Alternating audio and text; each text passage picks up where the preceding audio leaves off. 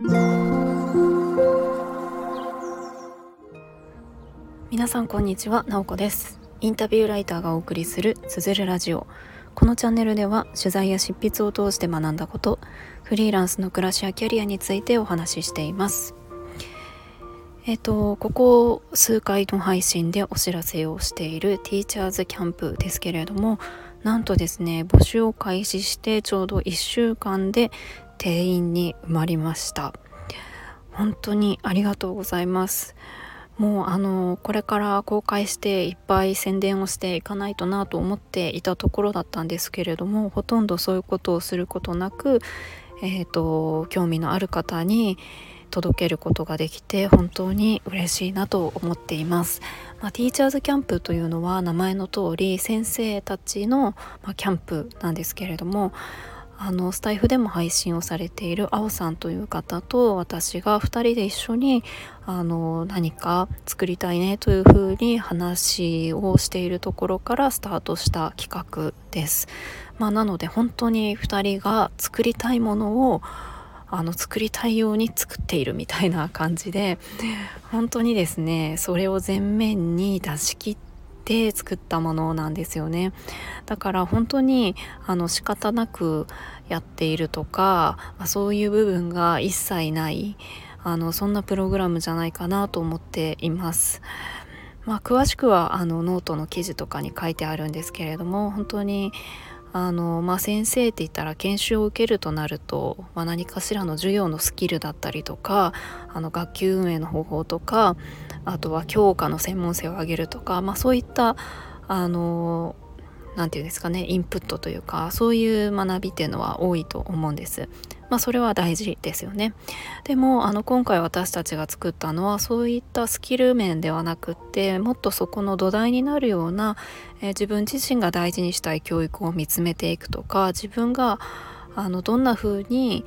あに進んでいきたいのかを考えていくとか、まあ、そういうのを自分自身のことを考えたりとか一緒にあのキャンプに行く仲間でシェアしたりするとか、まあ、そんなあの時間を作りたいなというふうに、えー、思っています。まあ、ということでまああのこれ初めてのあの試みなんですけれども8人の参加者の方とあおさんと私の、まあ、10人で、えー、キャンプそして、えー、4回のオンラインみたいな感じでやっていきます。まあ、スタートが10月の、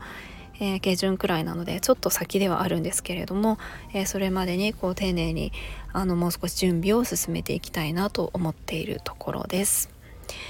でですね、えっと、まあ、今日のテーマなんですけれども、今日のテーマは、聞くと話すは深呼吸に似ているということで、あの、今日の午後、ノート記事を書きました。まあ、それの内容についてお話をしたいなと思います。まあ、といってもですねこの記事はノートのメンバーシップの方限定の記事になっているので全部は読めないんですけれどもあのスタエフの中ではその記事の一部をお話ししたいなと思います。まずですねちょっと話したいのがそうそう私が最近読んでいる本で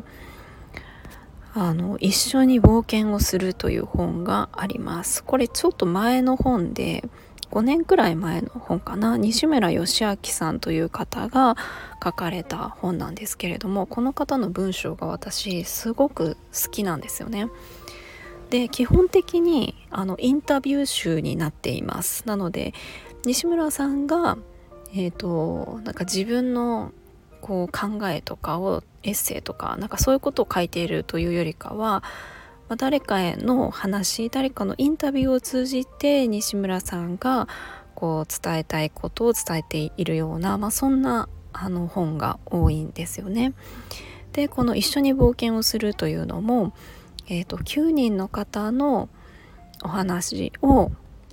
まあ、まとめた本になっています。でその中に、えー、聞くと話すについて、えー、お話ししている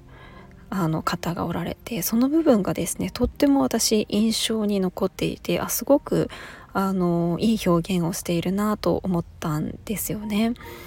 うん、なのでちょっとその部分をまずは引用してあの読んでみたいと思います。えっ、ー、とですねどこかな？はいちょっと読みますね。話すって一言一言が呼吸です。だから僕が話せるというのは呼吸ができることであってもし相手が僕の心の底まで聞いてくれるなら僕はこの呼吸を心の底からできているということになる。喋れるというのは音に乗せて息ができるようになっていくわけです。喋っていて息ができなくなるような相手もいる。声もちっちゃくなってしまったり。そんな相手からは全力疾走で逃げなあかんのに。仕事だから勉強だから夫だからとかそういうことで一生懸命そこに居続けるわけだからね。まあここまで、まあ、少し、えーと、長めの文章を読んだんですけれども聞くと話すをなんか呼吸に例えて話している視点っていうのが私はあの今までなかったのであすごくいいあの例えだなっていう感じがしたんですよね。まあ、私たちってコミュニケーションを取る時に聞いている時もあれば話している時もありますよね。で呼吸も同じで吸ってる時もあれば吐いている時もあるなと思っていて吸ってばっかりだったら苦しくなるし吐いてばっかりでも苦しくなるしどっちかってしんどいですよね。両方あるからあの私たちって生きていけるしあとは浅くなっちゃうのも割としんどい。深呼吸ってすごく気持ちいいですよね。ゆっくり吸ってゆっくり吐くっていうのってちょっと日常の中で意識的にやらないと割とあの私たちって呼吸が浅くなってるんじゃないかなと思うんですよね。でもあの深呼吸をするとすごく体が緩むような感覚ってありませんか、まあ、これもあのたっぷり話すそしてたっぷり聞くみたいなところとすごく通じているような気がしています。私はインタビュアーの仕事をしているのでやっぱり仕事の中では、まあ、インタビューの時間はもちろん自分が話すことよりも聞くっていう時間がすごく長くなるんですよね。まあインタビュー中に自分の方がベラベラ喋っちゃったらあのね、相手の方の話すっていうところができないのでやっぱり聞くっていうことに集中をします。でも日常生活の中でも常に聞いてばっかりっていうのはやっぱりできないんですよね。私も一人の人間としていろんなことを感じ考えながら生きているのであとは感情もこう浮き沈みがあったりとかいろんな感情が出てくるわけですよねそれをこう誰かに聞いてもらいたいみたいなのってやっぱり出てくるわけですなのでそれをあの出したい時っていうのはあのその自分の欲求は大事にした方がいいなっていうのをこの呼吸の例えですごく感じました。まあ、なのでもちろんそのなのでその何て言うんですかね話すっていうことが十分にできていることで聞くっていうのも十分にできるようになるんじゃないかなっていうのを感じました。から聞くトレーニングを私はしているけれども、まあ、もちろんその聞くを磨いていく実践とかあのどういうふうにしたら聞く力が高まっていくかなっていうのをあの勉強したりとかっていうのはもちろん大切だけれどもその前に、まあ、それと同時にと言ったらいいのかなそれと同時にやっぱり自分があの聞いてもらう体験だったりとか十分出し切っているっていうことがあって初めてあの思いっきり人の話を聞こうっていう気持ちに心からなれるんじゃないかなっていうのを感じました。ということで皆さんはあのたっぷり話を聞いてもらっていますか？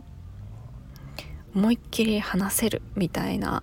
あのそんな時間ってやっぱり必要だと思うんですよね。もちろん話したいという人がいたらたっぷり聞いてあげるみたいのも必要だし両方大事なんじゃないかなというふうに思いました。ということで今日はあのノート記事から少し、えー、関連するお話をしました、えー、聞く力を磨くトレーニング聴くトレ部は毎週1回土曜日の朝6時半とても早い時間からトレーニングをしております。ノートのメンバーシップで、えー、やっております。有料のコミュニティではあるんですけれども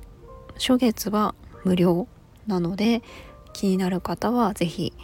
えー、気軽に覗いてください。朝早いなっていう風に思われる方もいるかもしれないんですけれどもこれ結構よくって朝早く起きる習慣も結構つきやすいんじゃないかなと思っていますということで今日も最後まで聞いていただきありがとうございました。もいもい。